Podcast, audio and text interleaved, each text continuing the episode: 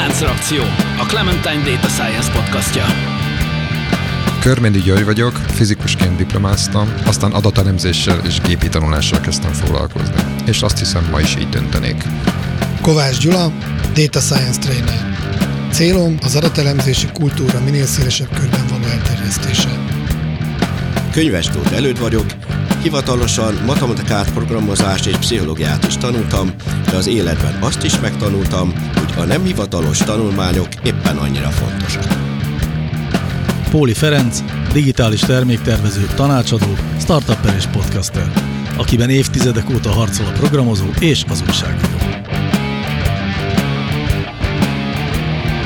Szervusztok!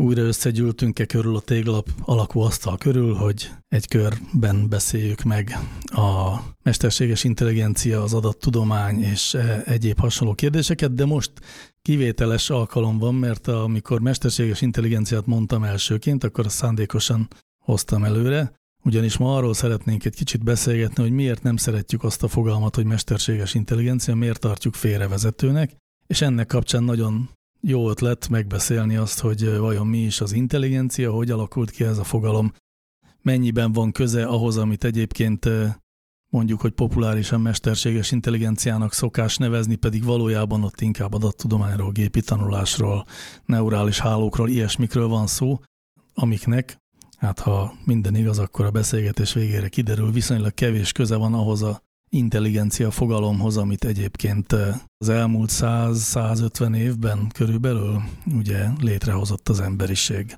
Tulajdonképpen ez olyan szép bevezető volt, hogy akár be is fejezett. Akkor köszönjük a figyelmet, és én megnyugszom, mert azt, azt tudnia kell a kedves hallgatóknak, hogy többszörös nagy vita előzte meg ezt a beszélgetést.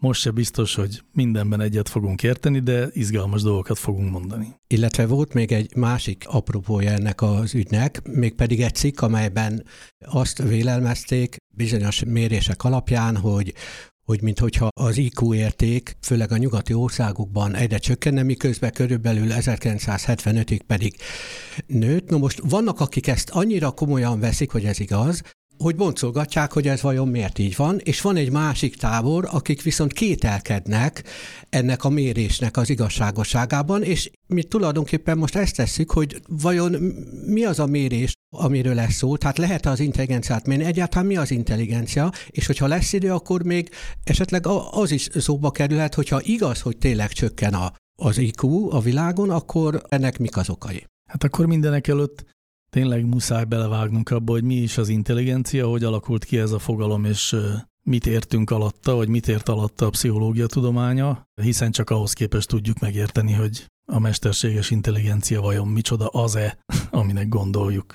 Igen, hát a latin szó, és a latinok, a romaiak persze használták ezt, de nem egészen arra, amire mi szeretnénk ma, illetve a később is, a középkorban is voltak mindenféle teológiai okfejtésekben használata.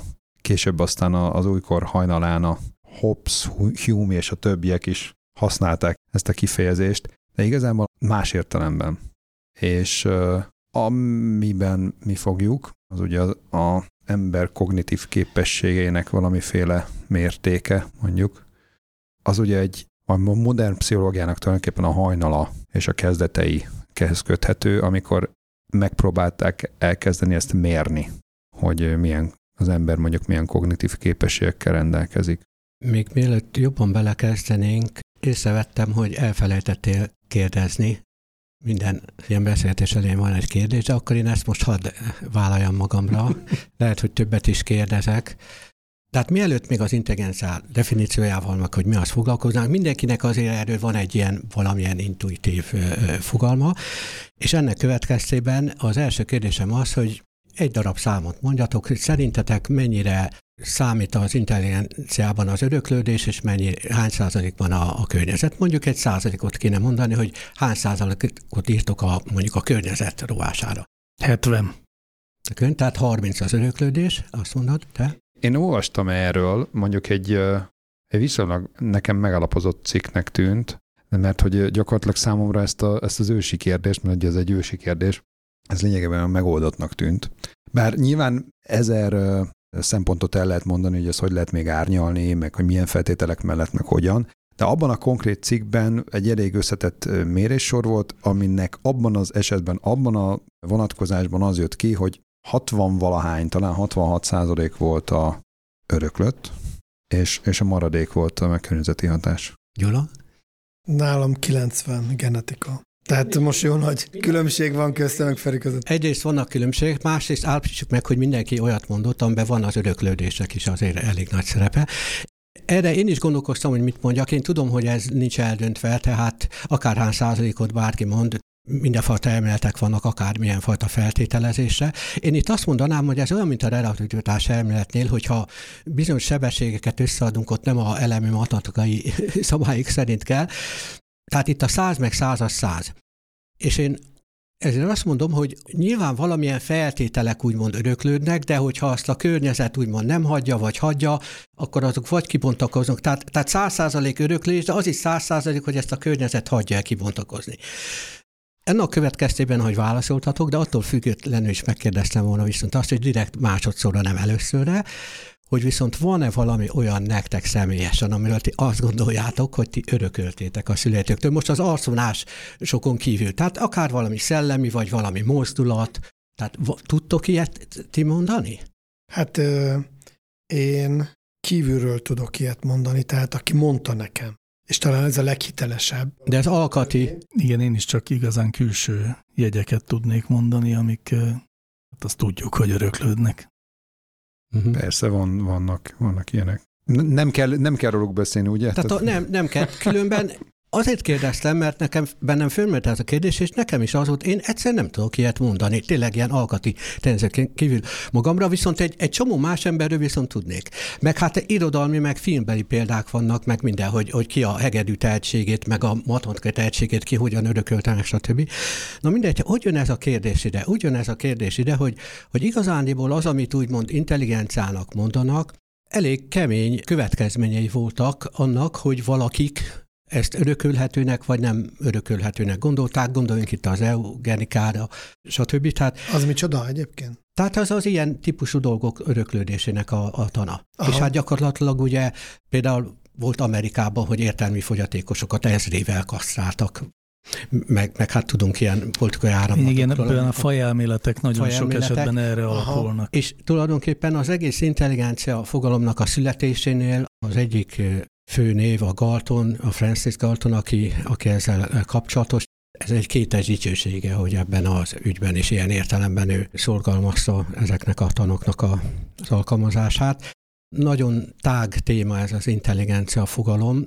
Itt én szeretnék egy olyan kis vonulatot szorgalmazni, ahol arra szeretnék koncentrálni, hogy most hogyan használható az a fajta intelligencia fogalom, ami Galton idejében kezdett kialakulni, az a fajta intelligencia fogalom hogyan alkalmazható az úgynevezett mesterséges intelligencia ügyekbe. Ezt már kezdetben hadd mondjam el, hogy tehát a, azok a matematikai, illetve matematikai statisztikai módszerek, amik ezzel kapcsolatban keletkeztek, azok azok történetileg oly mértékben összefordulnak a pszichológiával, illetve egyáltalán mindenfajta statisztikai ügyel, az intelligenciával kapcsolatban, hogy ez mindenképpen egy kapcsolódási pont az úgynevezett mesterséges intelligencia, mert annak az egyik alapja a matematikai statisztika, és gyakorlatilag a mit én például a faktorázis, amiről majd lesz szó, ami egy nagyon népszerű eljárás, hogy tulajdonképpen egymással együtt járó tényezőknek azt az okát valahogy azt a latens tényezőjét derítsük fel, hogy mi a, ezeknek a együttjárásoknak az oka, én amikor akár a faktorozist, akár az intelligenciát tanítom, pszichológusok akár a faktorozist statisztikai tanfolyamokon, egy látszólag teljesen hülye kérdéssel szoktam kezdeni. Vajon van-e értelme annak a kérdésnek, hogy jobban zongorázik-e Zoltán, mint ahogy Fanni fáramászik? Hát erre mindig általános röhely van.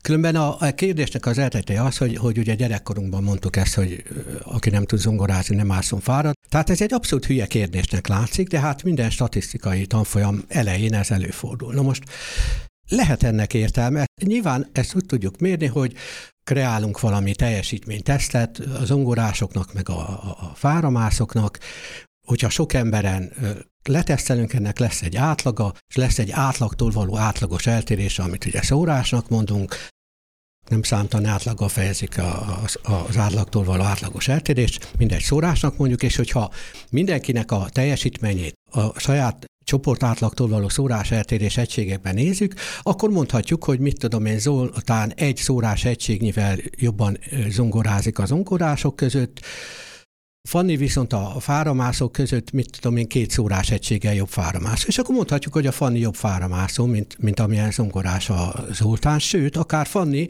hogyha zongorázik is, zongora tesztel is leteszteljük, mondhatjuk, hogy ő maga esetleg, mivel mondjuk ő maga viszont három egységnyivel jobban zongorázik, mint a fármászok között, ahogy két egységnyivel jobban mászik. Felmondhatjuk, hogy ő maga jobban zongorázik, mint amennyire fáramászik. Na most ez, ez a fajta trükk, ezt úgy hívják az adatfeldolgozásban, hogy standardizálás. Tehát az egy adatsorból kivonjuk az átlagot, akkor nyilván az új adatsornak az átlaga nulla lesz, de hogyha ezt az új adatsort még elasszuk a szórással, akkor az új adatsornak a szórása egy lesz. Na most, hogyha egymással össze akarjuk hasonlítani ilyen típusú képességeket, ez egy olyan fajta trükk, mint a százalékszámítás, tehát viszonyítjuk a század részéhez a mértéket. A standardizálás szót más értelemben is használják, majd ki fog derülni a tesztek standardizálásánál.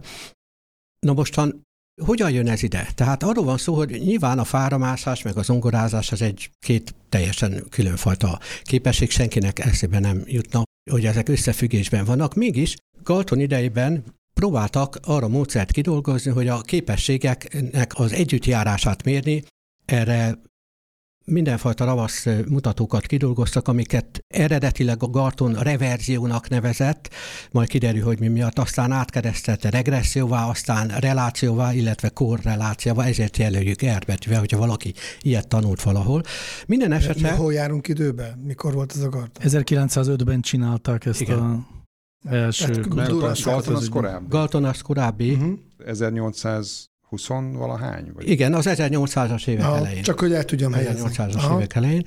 Az 1822-ben született, és 11-ben, 911-ben hunyt el. Korai zseni volt. Második fele inkább a 19. századnak. Igen. Hát különben a 19. század fele, tehát ami, amiket akkor is csinált érdekes dolgokat, például a Marssal való kommunikációt tervezgette, ez manapság aktuális lehetne, de ez érdekes, hogy már Carton ezzel is játszott. Na most arról van szó, hogy Végül is mondhatjuk így, hogy korreláció számítás technikával próbálták vizsgálni a mindenfajta képességeknek az összefüggését, és ennek vizsgálatára, hogy vajon a, a, korrelációk mögött milyen latens tényező van, milyen háttértényező, ami a korrelációkat okozza, erre fejlesztették ki a faktoranalízist. Ami, ami tulajdonképpen azt jelenti, hogy vegyük a színhasonlatot, hogy tegyük fel, vannak különböző keverékszínek, és egyszer csak valaki rájött, hogy nini, hát a, a sárgához hasonlító színeket, azok azért olyanok, mert a sárga szín dominál bennük. Egy másik színben pedig piros, és akkor így meg lehetne alkotni a sárga, meg a piros fogalmát, vagy stb. És ráadásul után lehetne vizsgálni, hogy ezek a ezek a úgynevezett alapszínek, ezek tényleg léteznek-e. Nos, ehhez képest egy nagyon érdekes dolog történt az intelligencia ügyben, meg a képességekkel kapcsolatban.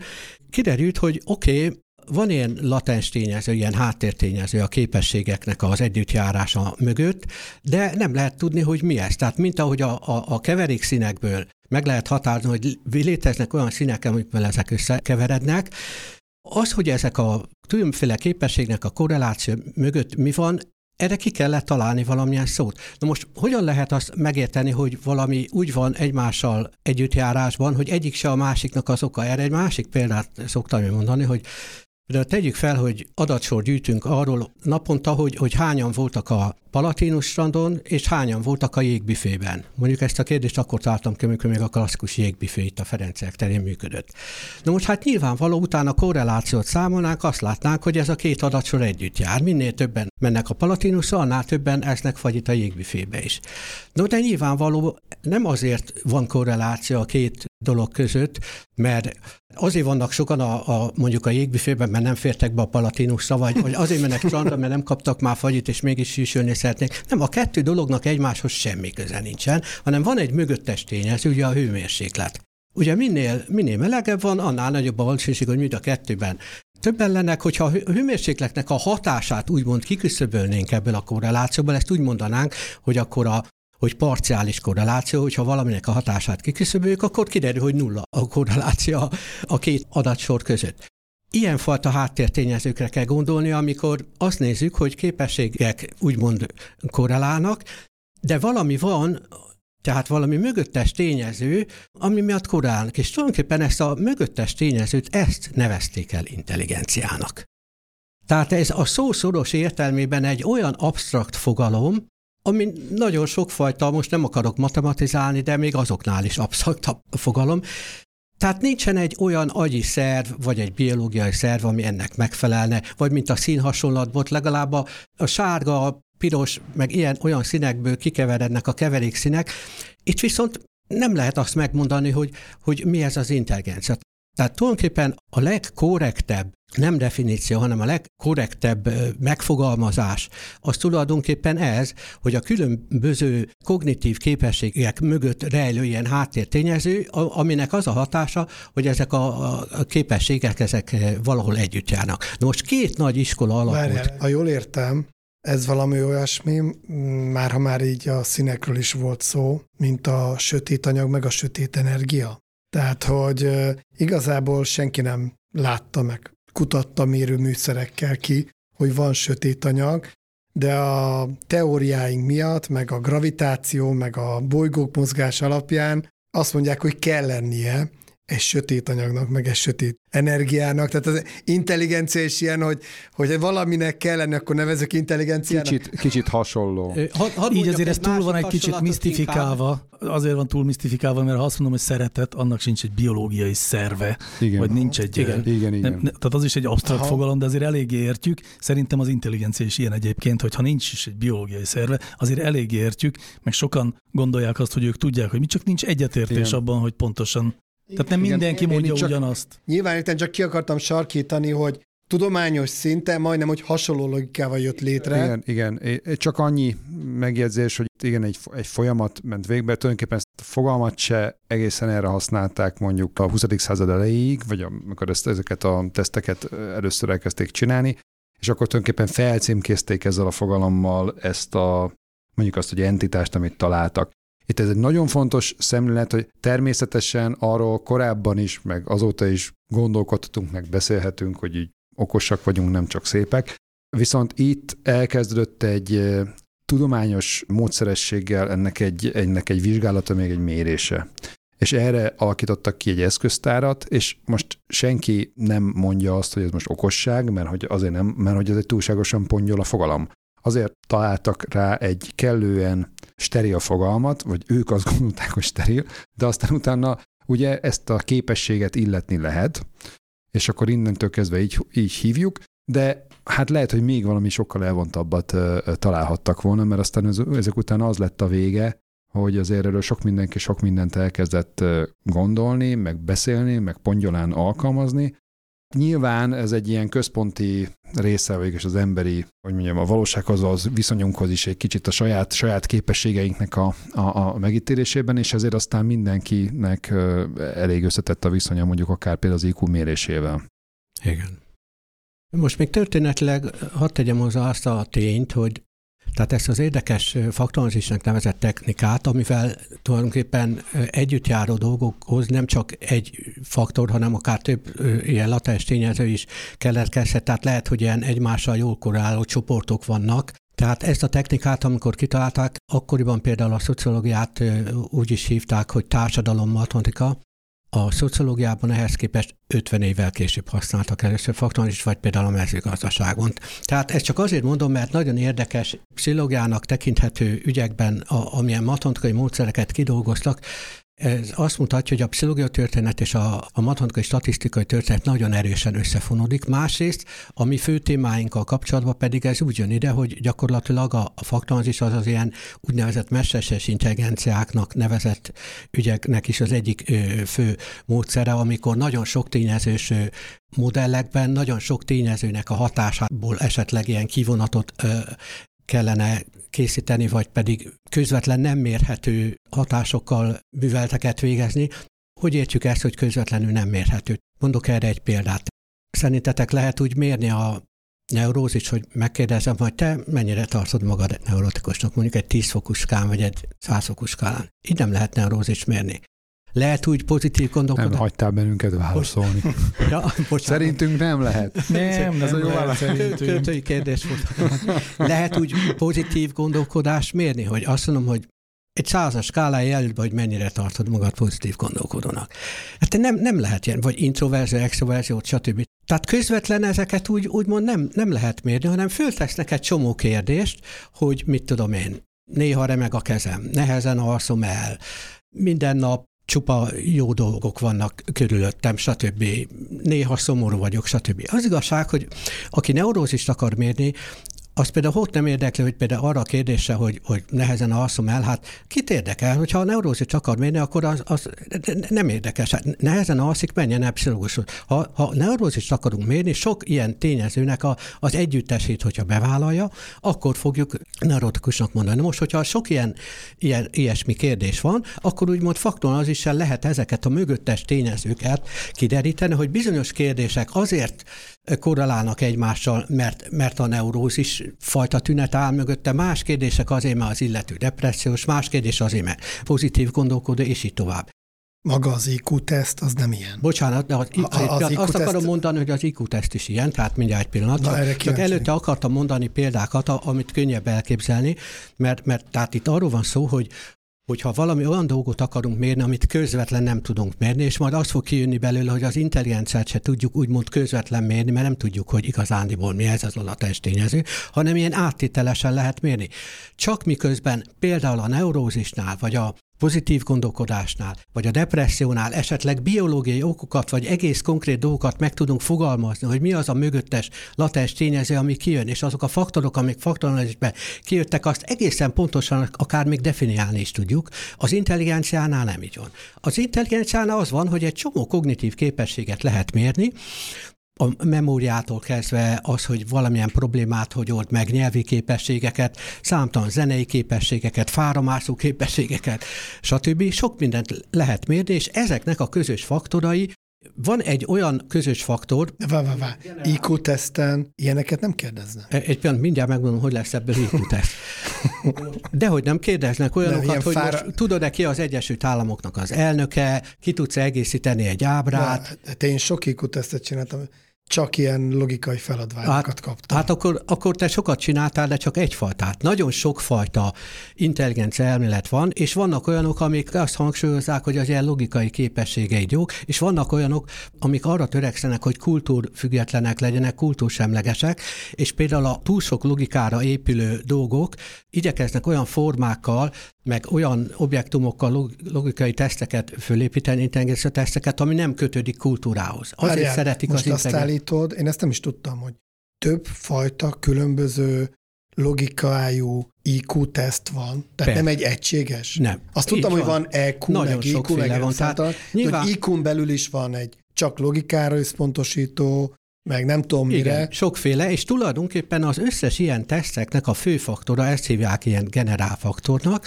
ez az, ami, az amit intelligenciának neveznek. És akkor kétfajta nagy iskola van, kétfajta nagy irányzat. Van, amelyik azt mondja, hogy, hogy az intelligencia az ez, az a fő faktor, ami mindenfajta ilyen kognitív képesség mögött van, és, és ezek hierarchikusan így lebomlanak ilyen, ilyen olyan típusú logikai, verbális, érzelmi, stb. számtalan típusú intelligencia. Vannak, akik pedig ezeket a, ezeket a részképességeket hangsúlyozzák, hogy ezeknek az együttese az, ami a, a, az intelligencia. Na most ez két különböző iskola. Elmondanám, hogy nincs végeredmény. Tehát ebben óriási viták vannak máig is, a legostobábbnak tűnő definíció, és ehhez képest ezt használják, hogy intelligencia az, amit az intelligencia tesz mér. Ettől egyeseknek a haja az égnek áll, mert, mert ez egy tautológia tulajdonképpen, de az is tautológia, amikor, amikor azt mondom, hogy intelligencia az, amikor a kognitív képességei révén az ember minél jobban tud alkalmazkodni a környezethez. Vannak másfajta próbálkozások is, tehát megnézik, hogy, a, hogy úgymond a, az átlag ember, hogy az embereknek a többsége mire képes. Egy adott életkorba például, vagy egy adott társadalomba vagy kultúrába, és akkor azt mondják, hogy, hogy az az intelligens ember, aki azokra a dolgokra, amire a, a, a legtöbb ember képes, arra ő is képes. Tehát, hogyha valaki tudja, hogy ki az az Egyesült Államok elnöke, és tudja, hogy mennyi kettő meg három, meg néhány ilyen alapvető nyelvi tesztet ki tud tölteni, úgy, mint egy átlagember, arra azt mondják, hogy úgymond átlag intelligens. Most ezt annyira komolyan veszik egyesek az ilyen intelligencia elméletben, ezt az átlagszerűséget, az átlaghoz való viszonyítást, hogy, hogy, hogy ezzel kapcsolatban akkoriban, ugye az 1800-as években ki, ki is alakult, hogy hát az intelligenciának egy ilyen harangörbe alakú eloszlása van, amit ugye Gauss eloszlásnak, meg mostanában normális eloszlásnak szokás mondani. Ezt, ezt valakik nagyon komolyan vették, ugye a Kvetelet, aki csillagász volt, de a társadalom statisztika megalapítója, ő csinált ilyen táblátokat, a Galton még Kvetelet eloszlásnak nevezte ezeket. Most ezt annyira komolyan veszik, hogy mindenfajta táblatokat csináltak ahhoz, és ellenőrizték a különböző intelligencia szinteket a megfelelő elméletekhez tartozó méréssel, hogy valóban az intelligencia így harangőrbe szerint oszlik el. És akkor még nagyobb viták vannak azzal kapcsolatban, hogy ez az intelligencia úgymond tényleg létezik-e. Tehát például, hogyha úgymond létezik, akkor öröklődik-e.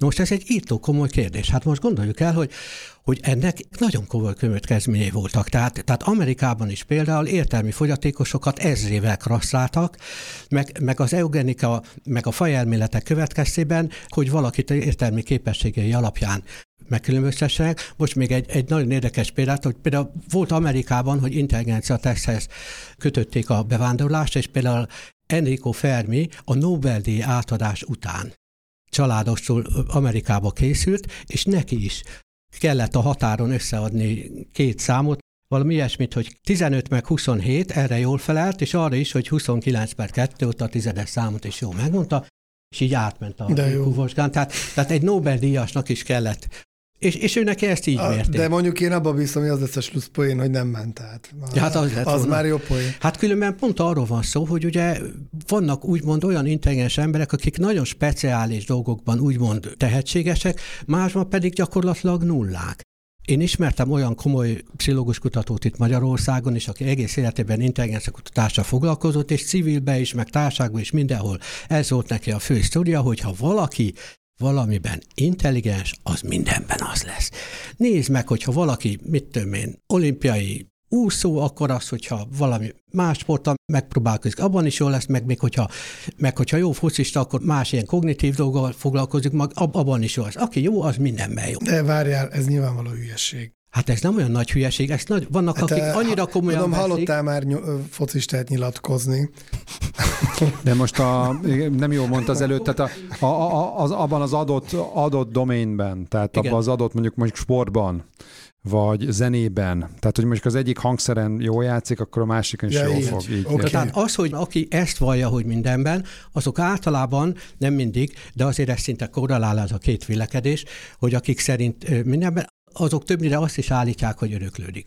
Nekem egyébként az jutott eszembe, mert végén majd ugye átkanyarodunk a, a mesterséges intelligenciára, meg az azzal kapcsolatos vélekedésekre, és nekünk ugye paripánk itt, hogy a gépi tanulás, mesterséges intelligencia, az új technológiáknak a társadalomra gyakorolt hatásai, azok nem világosak sokszor, és egy kicsit néha előre szaladunk a, az alkalmazással, és igazából az etikai, meg a erkölcsi normák azok, azok kicsit késve követik ezeknek a technológiának a fejlődését, és most picit, ahogy ezt a sztorit mondtad így jó száz évvel ezelőttről, ugyanez tűnik nekem, hogy, hogy ott is alapvetően volt egy tudománynak egy mondjuk felismerései, és mondjuk valamiféle tudományos alapokra kezdték helyezni mondjuk ezt az egészet, és akkor egyből jöttek olyan, ma már nyilvánvalóan nagyon durván etikailag kifogásolható, de abban a korban egyébként ez egy, ez egy vita téma volt. Tehát ma, ma azon, azon lényegesen túl vagyunk, ugye az eugenika meg az ilyen típusú ugye, embernemesítés, vagy hogy mondjam finoman,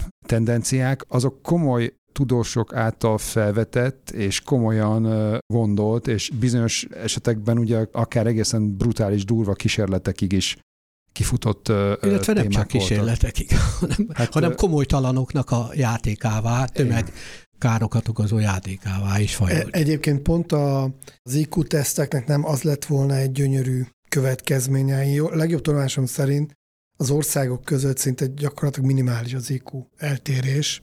Hát, hogy bebizonyítani, Hát hogy... most mit, mit értesz minimálisnak, mert ez van. Meg Tehát, átlagosnak. Van. Mert van. Az hogy átlagos az az ország- van, és akkor, Aha. és akkor a, itt jön az a probléma, amit előd mond, hogy, hogy hogyan méred egy Mhm. bantú Igen. ö, feketének a, az intelligenciát.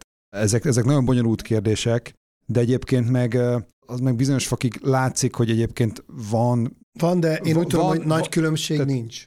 hát most mi a nagy? Tehát, hogy most mérhető különbség van, viszont az, hogy ez most me- mennyiben határozza meg a... Pont az a cikk, amiből kiindultok, abban pont arról van szó, hogy bizonyos országban most éppen csökken, más országban pedig nem mondja, és főleg a fejlett országokban csökken, mint ahogy ennek épp az ellenkezője volt megfigyelhető 1970-es éve, 70-es, 80-as évekig, akkor pedig a nyugati ország intelligenciája úgymond nőtt, másoknak pedig És, nem. és most annyi még, hogy átlagértékekről beszélgetünk, ami igazából sok értelme nincsen. Természetesen arról van szó, hogy mondjuk kiugróan értelmes, vagy kiugróan ostoba emberek, azok, azok mindenhol lehetnek. Illetve, Csak mondjuk nem ugyanolyan valószínűséggel. illetve azért még a, a korrektség kedvéért tegyük hozzá, hogy miért nevezik ezt IQ-nak, intelligencia kvóciensnek, és ehhez képest most miért nem, nem az, mert i- igazániból most nem intelligencia kvóciensről van szó manapság.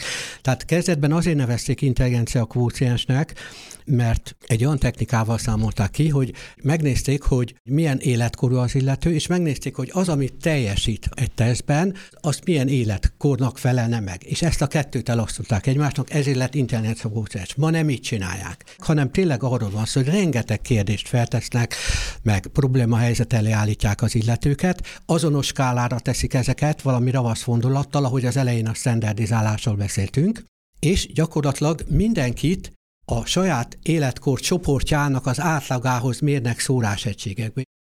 Az átlag tehát úgy van megcsinálva, hogy a standard pontszám lenne nulla átlagú egyszórású, de ahhoz ugyan igazániból először megszorozzák 15-tel, és hozzáadnak százat, így száz átlagú lesz, és 15 szórású. És ezt minden csoportra külön megcsinálják. Minden, tehát a, külön a nőkkel, különböző életkorcsoportokra, és ebből lesz az IQ pontszám. Tehát kitöltenek egy tesztet, és megnézik, hogy a saját viszonyítási csoportodnak az átlagához képest hány szórás egységnyire vagy. És hogyha például valakinek 140-es az IQ-ja, az azt jelenti, hogy mivel 15 a szórás egység, meg kell nézni 40-et elosztott 15-tel, annyi szórás egységgel nagyobb az átlagánál a saját csoport.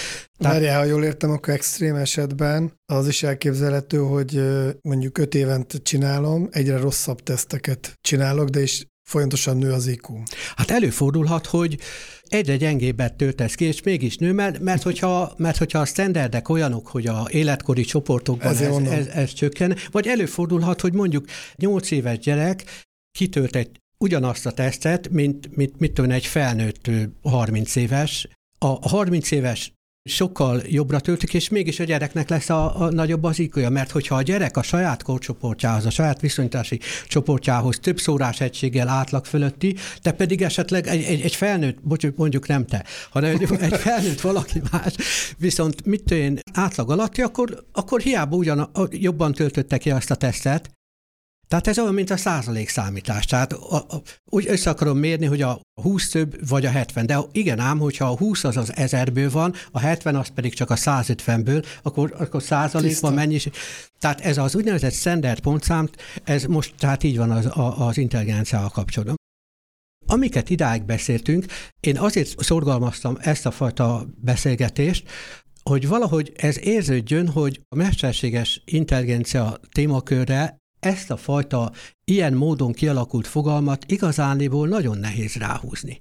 És emiatt komoly tudósai vannak a mesterséges intelligenciának, akik nem hajlandók ezt a szót használni. Például a Spektrumon a Szotóinak volt egyszer egy egész órás előadása arról, amit tulajdonképpen mesterséges intelligenciának lehetne hívni, és mindent bemutatott, ami ezzel kapcsolatos eredmény gyakorlatilag. Egy nagyon szép összefoglaló, néha megismétlik, nézzétek meg ti is, és egyszer sejti ki a mesterséges intelligencia szót. Algoritmus mond helyette, robotot mond helyette, Én mondanám azt is, hogy ez egy általában, hogyha meghallgatjuk azt, hogy hányszor használja valaki ezt a kifejezést, mondjuk a téma kapcsán, akkor az látszik, hogy mennél inkább ilyen laikusabb, vagy kontárabb, vagy nem tudom, gyakran annál többször használja. Legalábbis ez egy korreláció, tehát ez nem feltétlenül mindenkire mindig igaz, de, de, de nekem azért ez egy általános megfigyelésem. Úgyhogy lehet, hogy majd bevezetjük itt a podcastban is, hogy legalább adásokra, hogy ö, limitet. Fizetni kell, hogyha valaki De várjunk, én kicsit védeni akarom a világot néhány tudóssal szemben. Ez egy megtapadt kifejezés. Igen. Tehát most már ez van. De el kell fogadni. Én értem, hogy még azt se tudjuk, mi az intelligencia, de hogyha a világon 7 milliárd ember ezt a szót használja, akkor most ezen már nem tudunk mit kezdeni. Ezért nem használja 7 milliárd. Másik az, hogy, hogy rohadtul nem egy letisztult fogalom. Igazából azért ke- nem tudom, hogy hány olyan fogalom van a világon, a, biztos azért vannak, amiket ennyire pongyolán meg definiáltlanul használunk. Ez szerintem a szakmánk átka. Valamelyik nap a LinkedIn-en feltette valaki a kérdést, hogy kinek mit jelent a big data. Ugye ez egy másik ilyen mém. Ja, láttam. Ahány hozzászóló, annyi definíció, tehát nyilvánvaló, hogy Wikipédiában megnézhetünk, de mindenki mást ért alatta, és a szakmánkban most ne hagyd menjünk, hogy mi az, hogy data science. Igen, mindegy. Mi az, hogy Meg kell Adatos. barátkozni ezzel, vannak, akik ezt mondják, például a Byron Rees is ebbe valamilyen szinten beesik, de egy meglepetésszerűen nem csak az intelligencia szóba köt bele, hanem azt mondja, hogy két kifogás van vele, mert az egyik az intelligencia, az, hogy hogyan, azt nem is mondom el, hogy ő mit mond, de neki a mesterséges szóval is baja van. Mert, mert az sem egyértelmű. Ugyanis azt mondja, hogy, hogy többfajta értelemben lehet a mesterségest érteni. Ő a, ő a műfűt mondja. Mert lehet a műfűt úgy érteni, hogy csinálsz valamit műanyagból, ami fűszínű, zöld színű mondjuk esetleg, és úgy néz ki, mint a fű, és akkor azt mondod rá, hogy mesterséges fű. De az is lehet, hogy csinálsz mesterségesen igazi élő füvet. Tehát ez két teljesen különböző dolog, és akkor vannak fokozatai. Tehát a, a Byron Rees, aki a, a negyedik kor című könyvben, ez magyarul is ugye megjelent, és kifejezetten a mesterséges intelligencia szól az egész, e- ezeket elemzi, és nagyon elméletben, tehát ő ennek e, a művelője is. Ő ezt az érdekes hozzászólást tette. Hadd hozzam akkor ide viszont így a vége felé a, hát hogy mondjam, a laikus megközelítést, vagy a laikus hozzáállást, amennyiben akkor azt most megértettem, hogy az intelligencia egy olyan fogalom, lényegében egy mérőszám, amiről egyébként nem tudjuk, hogy mit mér, de nagyon sok mindenre használjuk közben. Mindenképpen ez egy mérőszám, viszont amikor mesterséges intelligenciát említünk, vagy említ a, hát ez a sok pongyol ember szerte a világon, ki azért nincs 7 milliárdan, de többen vannak 10-nél, Szóval, hogy ők meg abból indulnak ki, hogy az intelligencia fogalomnak van egy ilyen laikus és ezek szerint pongyola jelentése, hogy az a Igen. tanulás és a tanultak alkalmazásának képessége, és a mesterséges intelligencia az ugye az a dolog, amikor egy nem előre meghatározott feltételek közé engedünk be egy algoritmust, és megnézzük, hogy tud-e azzal valamit kezdeni, tehát az az elvárásunk, hogy tudjon. Akkor az most világos, hogy definíció szerint ez nem intelligencia, hiszen az egy mérőszám, tehát a majmot hasonlítanánk össze a banánnal, ha ezt így elfogadnánk, de speciál arról egyébként ennek a dolognak a laikus értelmezéséről, most elengedve magát a szót, még érdemes lenne beszélni, hogy ugyanis a mesterséges intelligencia ilyen értelemben, tehát hogy a tanultak alkalmazásának képességében valóban létezik-e? Egy pillanat. Tehát olyan értelemben, amit úgynevezett szűk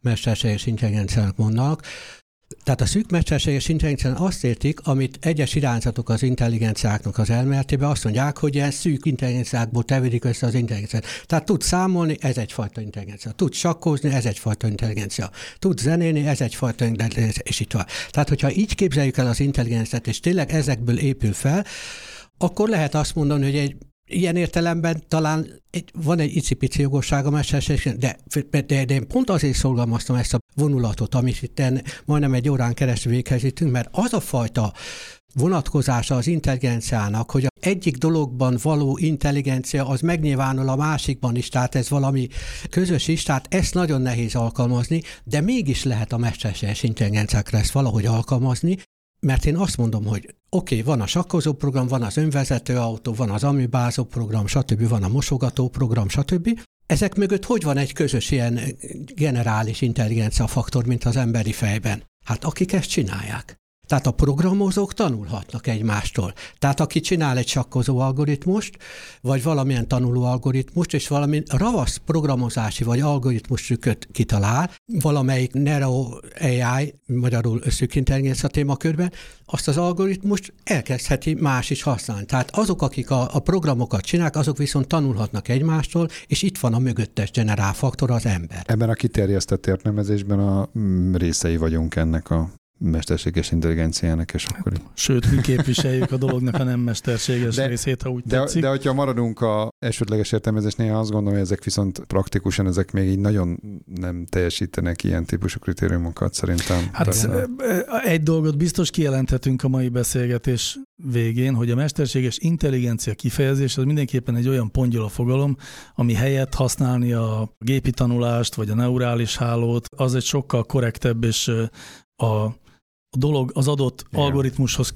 tudásához közelebb álló Igen. elnevezés, tehát ne dobálózzunk a mesterséges intelligenciával, már csak azért se, mert tovább mélyítjük ezt a szakadékot, ami a jelentés és a valóság között van. Meg még jobb, hogyha, hogyha egy picit leírjuk a, azt a képességet, amit mondjuk adott esetben az a modell vagy az a alkalmazás tud. Például van nekünk egy magazinunk, az Outlier, és most valamiért kollégák nagyon lelkesek, és az idén jó sok számunk meg fog jelenni, és hát én voltam itt a, a, a leggyengébb láncszem, mert nekem kellett volna a köszöntőt írnom, és ebben a nagy melegben én nagyon nehezen vettem rá magam, és akkor most alkalmaztam ezt a technológiát, és a köszöntőt azt megírattam a GPT-3-mal.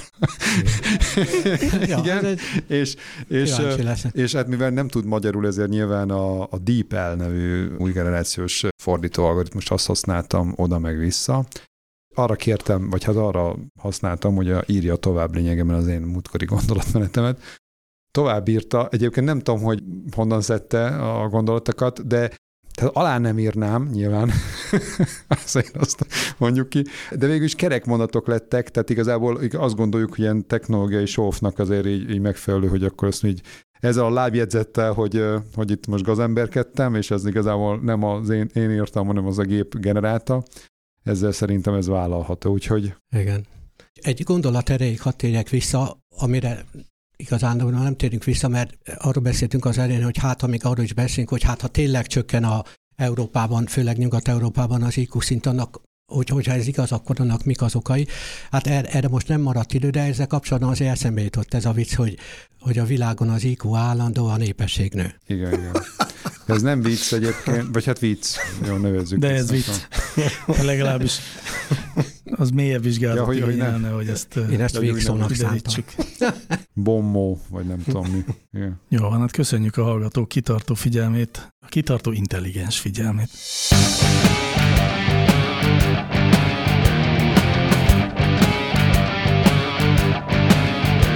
Láncreakció, a Clementine Data Science podcastja.